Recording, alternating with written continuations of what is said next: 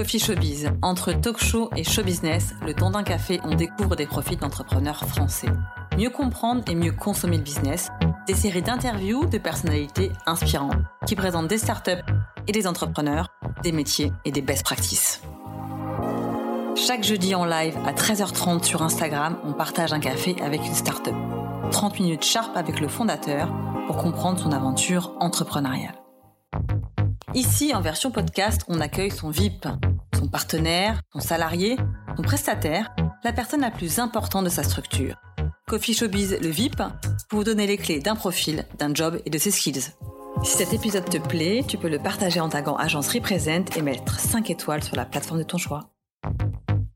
Salut tout le monde, comment allez-vous Aujourd'hui, c'est un nouveau podcast. On continue notre série sur le vin. On a interviewé euh, Bernard Bagré, Startup Queen, euh, pour commencer euh, cette série. Puis ça a été le château Edmus avec Laurent David la semaine dernière. Et puis aujourd'hui, c'est QV Privé qu'on a reçu dans le live Instagram avec Aurélie Bucco, une de ses fondatrices, avec un concept assez sympathique entre vin et produits du terroir. Je vous laisse aller revoir le replay sur Instagram. Et pour cette nouvelle, euh, ce nouvel épisode du VIP du Coffee Showbiz, Aurélie m'a présenté Charlotte Châtaignier, sa Head of Customer Care. Il s'agit de l'expérience client. Bonjour Charlotte, comment vas-tu? Bonjour Emmanuel, écoute, ça va très bien. Merci de me recevoir, voilà, de faire découvrir euh, ce merveilleux métier qu'est l'expérience client et de pouvoir mettre en avant euh, QV privé. Exactement, c'est deux points hyper cool dans cet épisode. C'est un, effectivement, l'expérience client qui aujourd'hui, avec la maturité des consommateurs, est hyper importante, pas justement pour accompagner l'achat,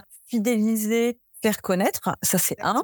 Et de deux, bah, on va parler de vin, de produits du terroir, d'huile d'olive, enfin moi mes trucs préférés hein, euh, dans la vie. Donc ça c'est hyper important. Et il y a aussi un accompagnement par rapport à QV Privé parce qu'on n'achète pas simplement des produits de terroir. Il y a aussi, on adopte un bout de parcelles euh, de nos producteurs, de nos agriculteurs. Et ça, c'est aussi un, message fort. Et ça demande un peu de pédagogie. Et j'imagine que ça fait aussi partie de ça, l'expérience client. Exactement. Euh, donc, on offre un système d'adoption de parcelles de vigne qui n'est pas un concept qui est encore euh, bien connu en France. Donc, il y a cette partie d'expérience client qui commence par le prospect. Mmh. Parce qu'en fait, il y a beaucoup de clients qui, nous contactent et qui nous demandent, bah voilà, c'est quoi l'adoption de parcelles de vigne Donc, qu'est-ce qu'on adopte concrètement Parce que derrière le concept, on a besoin d'avoir quelque chose d'assez tangible, d'assez concret pour un client. Ça va dépendre aussi du profil des consommateurs. Il y en a qui sont plutôt, on va dire, affinitaires des concepts, voilà, un peu start-up, et il y en a pas du tout qui sont juste consommateurs de vin. Donc, il faut qu'on puisse avoir un discours qui puisse être compréhensible de la part de tous. Donc, oui, il y a cette partie-là de construction euh, on va dire, du concept. Voilà, on va expliquer le concept. Et puis après, bah, il y a euh, toute cette partie euh, d'expérience client où on va parler plutôt de produits, des super produits qu'on peut proposer. Moi, je trouve que l'expérience client, chose de très, très global. ça fait partie, pour moi, je l'intègre au marketing. Hein. C'est vraiment des politiques de stratégie marketing à, à, mon sens. Mais ça demande aussi vachement d'écoute, de pédagogie, culture générale, en fin de compte, pour au mieux comprendre ton client il faut vraiment que tu aies une vision très, très globale autour de ton écosystème. Donc, on parle de QV privé, mais globalement, tout ce qui se passe autour, tout ce qui va ramener à, au client, à la consommation, à l'expérience. Et ça, c'est euh, des compétences très, très globales que toi, tu as acquéries avec euh, euh, plusieurs précédentes expériences qui étaient très centrées plutôt sur la communication, le marketing et les réseaux sociaux. Exactement. Moi, je viens, oui, tout à fait. Moi, je viens du monde de la communication et du marketing. Donc, je n'étais pas dans le monde du service client, mais je pense que ça, voilà, ça sert effectivement d'avoir une bonne vision de ce que c'est que le marketing parce que quand on travaille en startup et dans un service client, il faut qu'on comprenne un peu les enjeux euh, business qu'il y a derrière, euh, le, fait de discuter avec un client. Et en fait, je suis tombée un petit peu par hasard dans le service client euh, via une expérience, via ma précédente expérience, où j'ai découvert le service client et j'ai découvert justement, comment dire, tout l'aspect en fait qui est hyper important, c'est-à-dire que on est vraiment euh, facilitateur de tous les services. C'est que le client va arriver avec son besoin, sa problématique, et ça va pouvoir initier énormément de changements, énormément d'évolutions dans l'entreprise. Et c'est ça qui moi m'intéresse énormément, parce qu'en fait on va travailler avec l'ensemble des services. On va travailler avec la tech quand il y a un bug mmh. informatique, on va mmh. travailler avec le product euh, mmh. pour travailler avec l'UX, euh, voilà, ou des, éléments qui sont pas clairs sur le sur le site internet. On va travailler avec le marketing. Si une opération promotionnelle n'est pas comprise, si une newsletter a été bien reçue ou pas bien reçue. Enfin, voilà, on va travailler, ça va être assez transverse. C'est ça qui est assez intéressant. C'est pas juste ce qu'on peut imaginer dans un service client, c'est-à-dire répondre à des emails sur un service client qui est délocalisé ou euh, voilà, on n'a pas la cote. Mais ça va être aussi vraiment beaucoup d'insights pour Mmh. euh, la startup. Chez QV Privé, on est énormément, enfin, on est très customer centrique. Donc, c'est hyper important de donner des retours et l'équipe est toujours hyper friande d'avoir les retours des clients pour qu'on sache qu'on part dans la bonne direction, en fait. Tout à fait. Alors, pour arriver un peu à tout ça, j'ai l'impression que tu as un peu fait le grand écart, entre guillemets, de manière très positive, hein, géographiquement et donc aussi d'un point de vue professionnel, entre Albi, Lille, avec un petit coucou parce qu'on a fait euh, pas les mêmes études, mais j'ai moi aussi été à l'IAE de Lille. Ok. Donc voilà, ça me fait Très bonne école. Voilà, exactement. Puis tu es reparti sur Bordeaux où tu as un petit peu à ce moment-là ben, travaillé dans le marketing du vin, enfin en tout cas Mm. au niveau de tes études, pour ensuite hein, bosser à la BNP, bosser à la SNCF, bosser chez, Kitok. C'est quand même euh, tout ça. C'est varié. C'est varié. Qu'est-ce qui euh, t'a fait bah, venir euh, pour bosser pour euh, QV privé? Est-ce que tu avais envie de te reconnecter au vin par rapport à ta région? Parce qu'effectivement, le sud, alors Albi, euh, je sais pas si tu as grandi à, à Albi, euh, mais euh, voilà, c'est Ouais. vraiment, c'est une région de production, on va dire, euh, de l'agriculteur. Voilà, mais c'est pas tant le vin. Qu'est-ce qui t'a fait revenir à cette euh, à cette envie? Plus du terroir pour le coup À Paris, en plus, pour le coup. À Paris, oui. Alors c'est vrai que moi j'ai fait pas mal de, ça a été assez transverse, mes études et mon parcours, pas mal dans tout ce qui était banque Mm. préalable, parce que euh, voilà j'ai- j'aimais bien cette structure assez euh, assez rigide, mais qui qui est euh, qui est comment dire euh, très formatrice. Mm. Après j'ai plus envie du tout de travailler dans euh, ces grosses structures parce que c'est très formateur, mais c'est très très vertical. Moi je m'y retrouvais plus trop. Je suis arrivée à Paris pour des raisons personnelles et dans une fintech, et en fait euh, j'ai découvert un monde qui- que j'ai pas vraiment apprécié, très élitiste, et voilà, qui, qui m'a pas qui m'a pas vraiment correspondu. Et donc j'ai eu envie de retourner vers ce que moi j'ai aimé, c'est-à-dire le terroir, les produits. Moi j'ai ma maman qui est chef, donc euh, j'ai toujours euh, j'ai- je suis grande, j'ai grandi en fait dans euh, la cuisine, les bons produits, le terroir. Et effectivement à Bordeaux, j'ai eu des études dans le vin où on était très très orienté là-dedans avec avec le musée du vin, etc.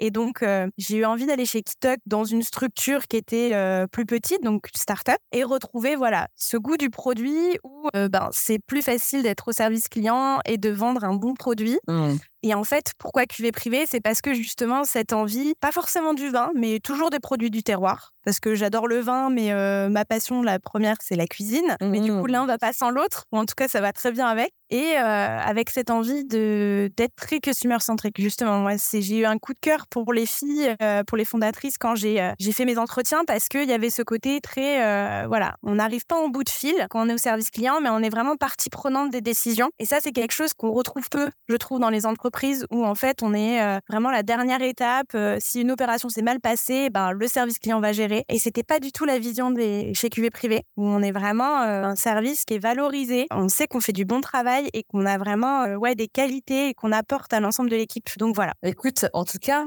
c'est euh, cohérent d'un point de vue perso Voilà. et d'un point de vue professionnel. Donc ça, c'est euh, important. Et surtout, ce qui est bien, c'est que aujourd'hui, je trouve que c'est important de se dire, ok, ça me plaît, je continue. Ça me plaît pas, je change. On a vraiment une opportunité aujourd'hui de euh, d'avoir plein de métiers différents, plein de façons de les appréhender. C'est important de pouvoir faire ce qu'on aime. Donc quand on aime la cuisine euh, et le contact humain, d'une certaine manière aussi, tu vois, là, tu as trouvé un peu un peu ce qui euh, ce qui te fallait. Est-ce que tu peux, euh, de manière assez succincte, me donner ta, ta job description? C'est quel était ton job en fait quand tu as été quand tu as pris le poste, tes missions? Alors, mes missions, c'était donc reprendre le service client. Ça, c'était vraiment la, la- la ligne. Parce qu'en fait, le service client a été géré par Morgane, l'une des fondatrices, qui, comme toute fondatrice, avait peu de temps. Et euh, donc, elle était avec une personne en stage. Et donc, l'idée, c'était vraiment bah, de monter le service. C'est-à-dire euh, de mettre en place un petit peu tout, les différents canaux de communication, reprendre euh, voilà le discours, essayer de se mettre des objectifs. Parce que voilà, on n'avait pas d'objectif. Est-ce qu'on répondait en 5 jours Est-ce qu'on répond en euh, 24 heures? Voilà, il y avait tout à mettre en place. Et donc, c'était un peu l'enjeu de cette création de poste. C'était bah, de faire monter en compétence le service client. Cette notion de, de satisfaction client, en fait, c'était ça dans un premier temps. Après, ça a évolué vers euh, de la fidélisation, mais la fiche de poste de base, c'était ça. Et- Ouais. Et est-ce que justement, ils ont voulu prendre quelqu'un comme toi et décharger Morgane, donc une des, des, fondatrices, avec Marie, parce qu'il y avait un peu un pain et que euh, vous sentiez qu'il fallait vraiment euh, appuyer sur ce, sur ce bah, on va dire cette, cette mission-là, cet objectif. Hein. Il y a des boîtes qui n'ont pas besoin de tant développer que ça hein, par rapport à, leurs produits.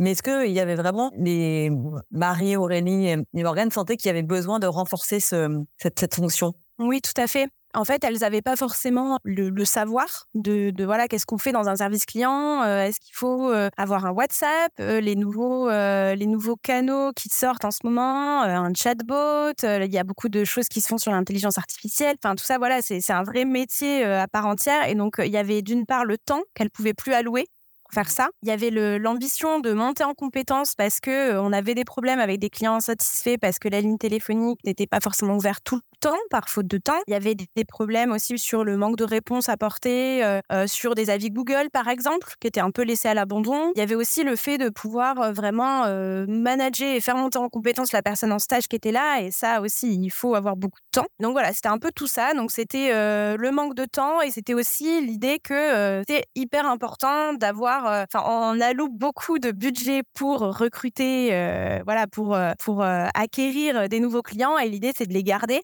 On est avec un système de livraison, donc on passe par des prestataires de livraison. Donc, on peut pas gérer l'entièreté de la chaîne. Et donc, il y a beaucoup d'insatisfaction liées aux livraisons, comme tout le monde s'est déjà fait livrer un colis. Tout le monde sait ce que c'est, malheureusement. Et donc, voilà, l'idée, c'était aussi de pouvoir récupérer des clients. Et on n'avait pas forcément la compétence, pas forcément le temps de pouvoir, voilà, contacter des clients, essayer de négocier avec, enfin négocier, en tout cas, euh, essayer de comprendre qu'est-ce qui va pas et essayer de les récupérer, quoi. Mmh, mmh, mmh, c'est ça. Je comprends, je comprends. Donc tu as pris le, le poste en main, ça fait un peu plus de presque un an et demi. Exactement.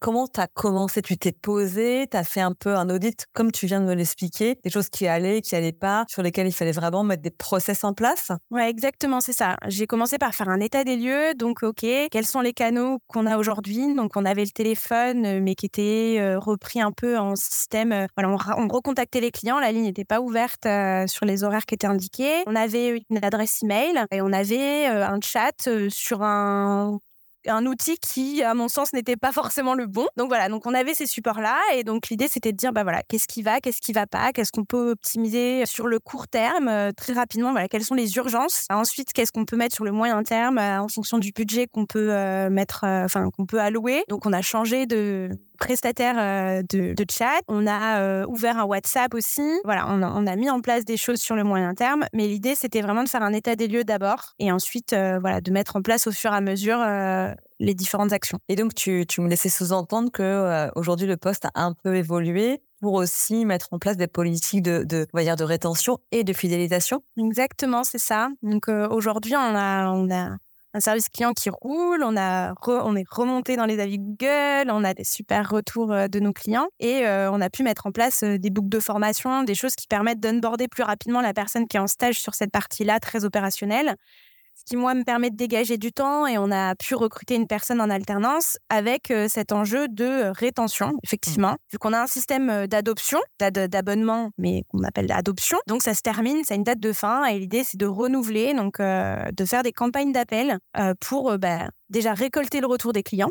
Voilà, qu'est-ce qui s'est, est-ce que ça s'est bien passé, qu'est-ce qui s'est pas, pas bien passé, pourquoi? Toujours dans cette optique de voilà de, de, de d'amélioration constante et ensuite bah, d'inviter le client à renouveler ou alors à euh, penser à nous pour Noël, euh, penser à nous pour euh, la fête des pères, penser à nous pour la Saint-Valentin. Et voilà. Et donc cette, cet, cet objectif du coup de rétention, on le fait par des campagnes d'appel via une personne qui est en alternance. D'accord. Donc toi, ton canal, on va dire, principal, ça va être le téléphone plus que les, les, les automatisations pardon, d'email. Oui, tout à fait. Les automatisations, on les fait, euh, on les fait très bien au service marketing avec euh, cet, objectif de ne pas surcharger pardon, les clients euh, avec les emails parce qu'on est tous, on connaît tous ce que c'est que d'avoir trop d'emails. et donc nous, on aime bien le contact direct, on aime bien le contact client et le côté humain. Nos clients aussi comme on a un système de beaucoup de cadeaux, ça va être moi qui va offrir à mon papa et mon papa, il est moins affinitaire des emails, mais par contre, il adore avoir quelqu'un au téléphone. Et donc, euh, on a choisi ce canal de prédilection et ça marche, euh, ça marche plutôt bien. Les clients sont contents de nous avoir au téléphone. il y a un côté très humain qu'on veut garder. Mmh, mmh, euh, mmh, voilà. Est-ce que le WhatsApp aussi, comme tu en parlais tout à l'heure, est aussi un outil de, suivi, de, de, connexion avec, euh, avec tes clients? Est-ce qu'il y a un groupe WhatsApp euh, de personnes qui ont adopté donc une parcelle ou est-ce qu'il y a des échanges juste one-to-one euh, WhatsApp aussi?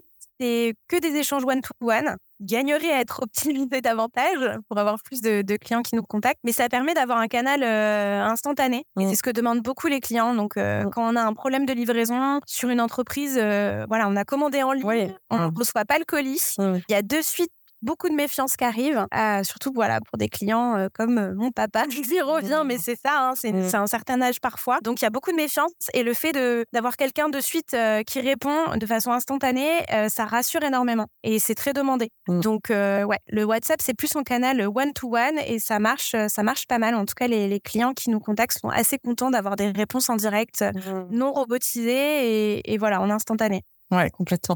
Je te parle du WhatsApp parce que la semaine dernière, donc comme je disais en introduction, j'ai interviewé euh, donc euh, Laurent David, le mmh. propriétaire de Château Edmus, qui lui a financé le développement de, de, de sa propriété avec une trentaine d'investisseurs. Euh, qui sont dans un groupe WhatsApp. Et de temps en temps, ce qu'il racontait dans le podcast, c'est qu'il va au milieu de ses vignes, qui fait un appel groupé en vidéo, juste pour partager donc à sa communauté. Hein, c'est pas c'est pas des des, des, adopteurs, entre guillemets, mais tout de mmh. même, tu vois, il y a cette relation.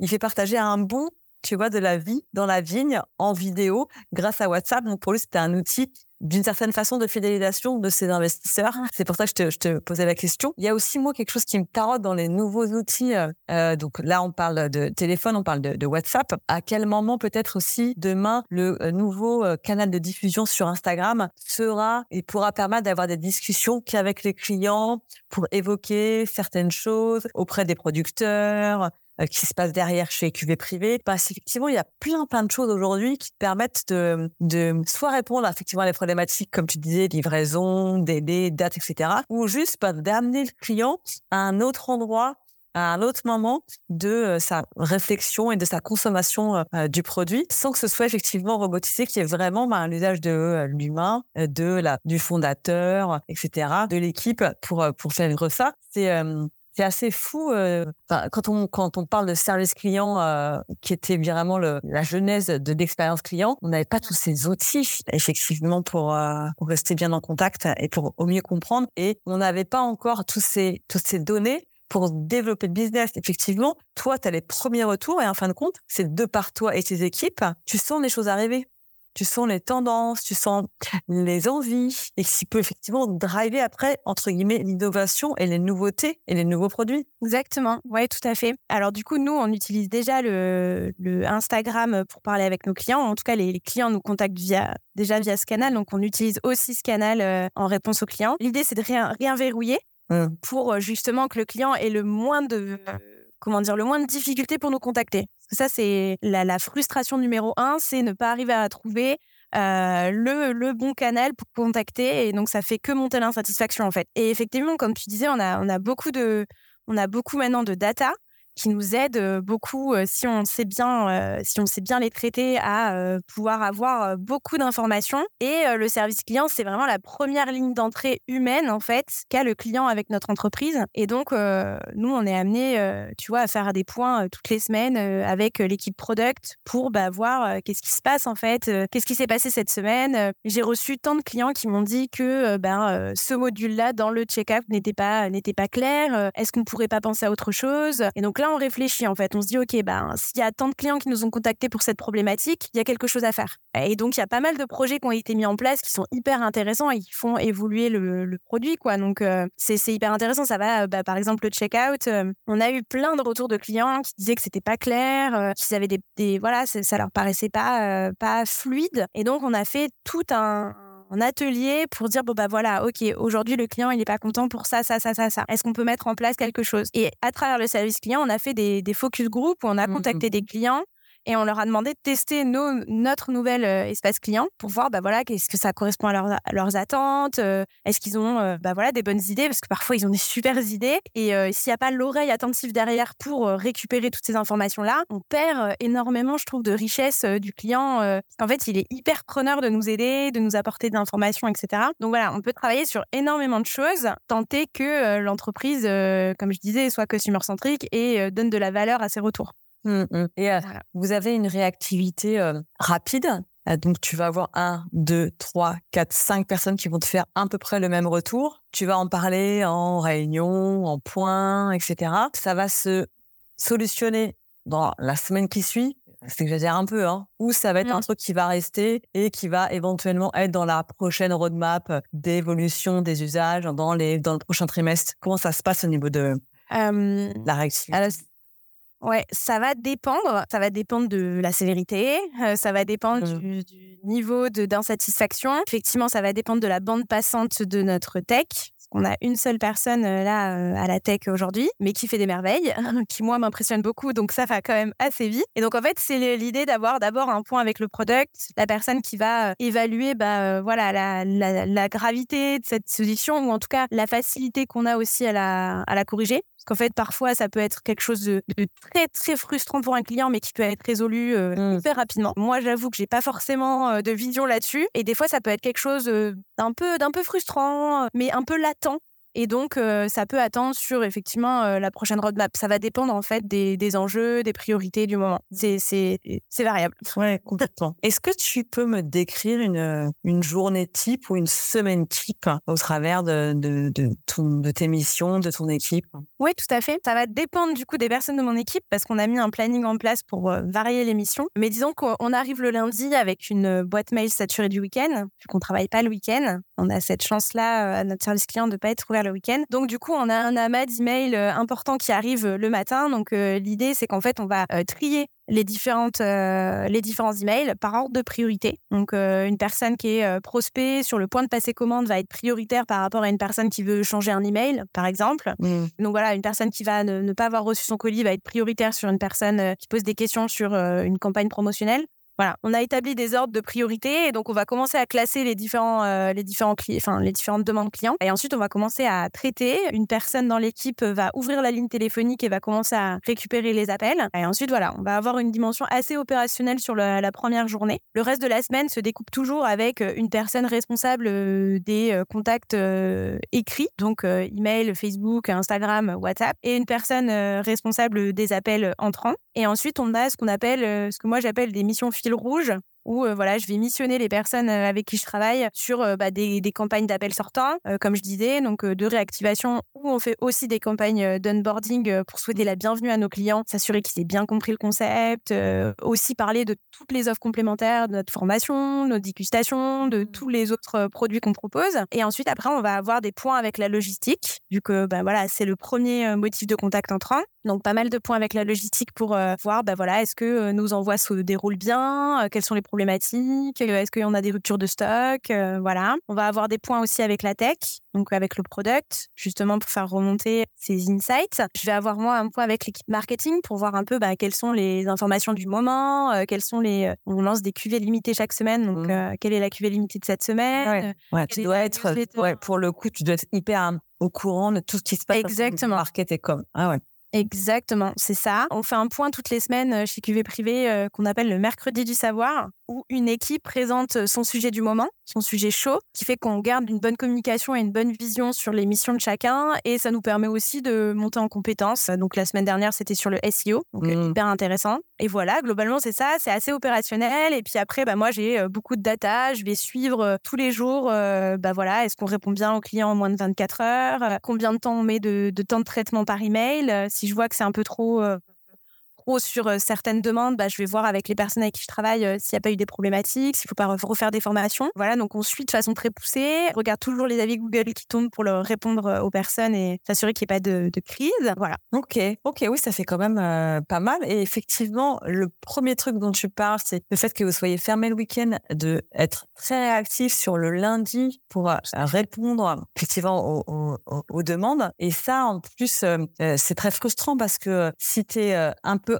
en retard entre guillemets sur ta réponse, et ben en fait ton client il va être euh, tendax, un peu tendu, et même s'il est très content d'avoir passé commande, ce petite chose là, ça va un petit peu le, ça peut un petit peu l'énerver quoi.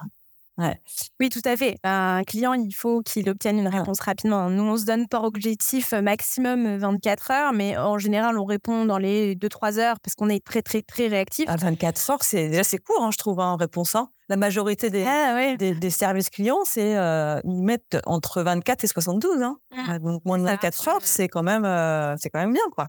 Non, non, ouais. Oui. Ah. Mmh, ok, waouh, ouais, ça fait quand même pas mal de choses, beaucoup d'informations effectivement à, absorber, à digérer pour les retranscrire après aux personnes qui vont être en frontal face aux, clients et aux demandes. Est-ce que vous avez des outils de partage de cette information, notamment entre la tech, la com, le marketing, pour toi pas être tout le temps en attente d'informations? Est-ce que as, vous avez un moyen pour de voir les choses euh, se mettre en place? On a plusieurs outils. Euh, nous, on communique via Slack. Ouais. Voilà a pas mal de canaux euh, via Slack où on donne les informations. On utilise aussi les Trello. Oh. Euh, qui nous permet, euh, alors c'est très utilisé dans la tech, mais nous on le détourne un petit peu, où on fait voilà des, des cards par projet et où tout le monde voilà apporte un peu ses informations. Donc moi je suis pas mal ces différentes ces différents projets. On utilise Jira aussi pour les. Ah, je ne connais pas.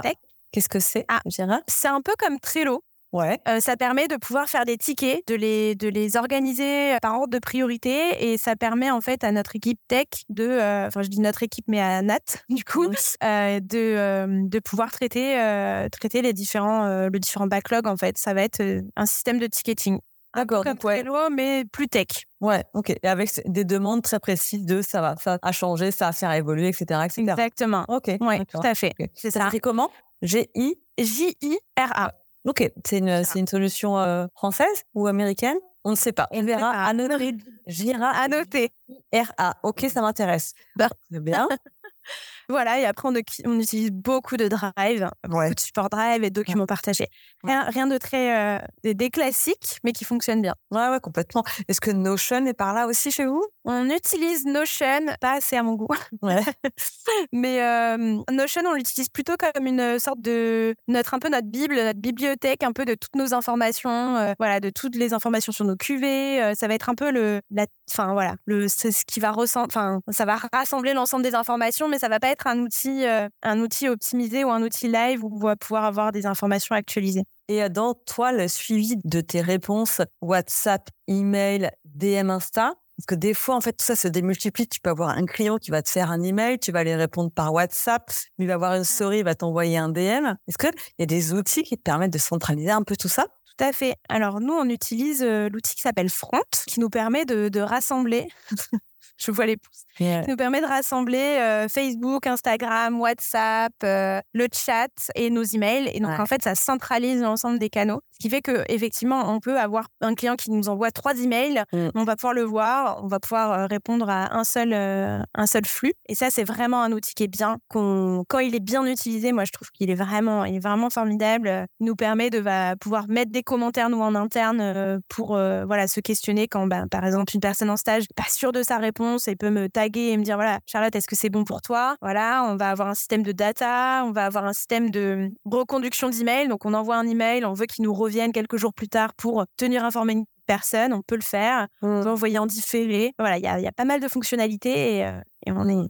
Bon, c'est plutôt bien. Ouais, c'est très bien et surtout ça permet, euh, notamment quand on est plusieurs dans une équipe et qu'il y a des gens qui peuvent être absents ou en repos malade aussi, d'avoir un mmh suivi global et de pas perdre le lien avec ton client, même si c'est pas toi qui as initié la relation au départ. C'est hyper important. La relation dans l'expérience client, c'est aussi vraiment ça qui peut être game changer.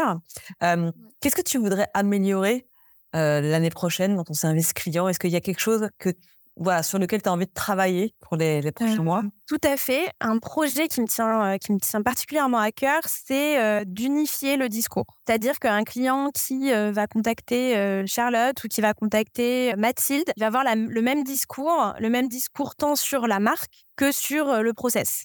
Ça, c'est quelque chose qui me tient à cœur parce que, euh, voilà, on, travaille beaucoup dans le marketing pour avoir une belle image de marque. Et en fait, euh, moi, j'ai envie que ça puisse se retranscrire via le service client. Donc, j'aimerais qu'on puisse monter en compétence sur le discours, sur les mots à utiliser, euh, pas parler de colis, mais parler de coffret, pas parler mmh d'abonnement, mais parler d'adoption. Ouais, tout à fait. voilà. ça, j'aimerais qu'on monte en compétence. les Oui. éléments de langage. Effectivement, Exactement. c'est très très important d'avoir la même. En fait, une marque c'est aussi une langue, Voilà. comme l'anglais, comme le français, comme le chinois. Et il faut que tout le monde parle la même langue pour que tout le monde se fasse comprendre. Exactement. Et puis pour fédérer le client aussi. C'est-à-dire que voilà, il fait partie du club QV privé et qui nous contacte aujourd'hui ou dans trois mois, il aura le discours euh, aligné avec notre image de marque. Ouais, très bien. Un petit lexique pour le le- l'expérience client pour pour la Voilà. C'est une super idée. Merci beaucoup Charlotte pour pour, pour ton témoignage. Je vous invite à aller revoir le, le replay avec euh, Aurélie, donc une des, des fondatrices sur le compte Instagram de l'agence. QV privé, c'est un- une super idée de cadeau pour Noël, hein, n'est-ce pas Charlotte?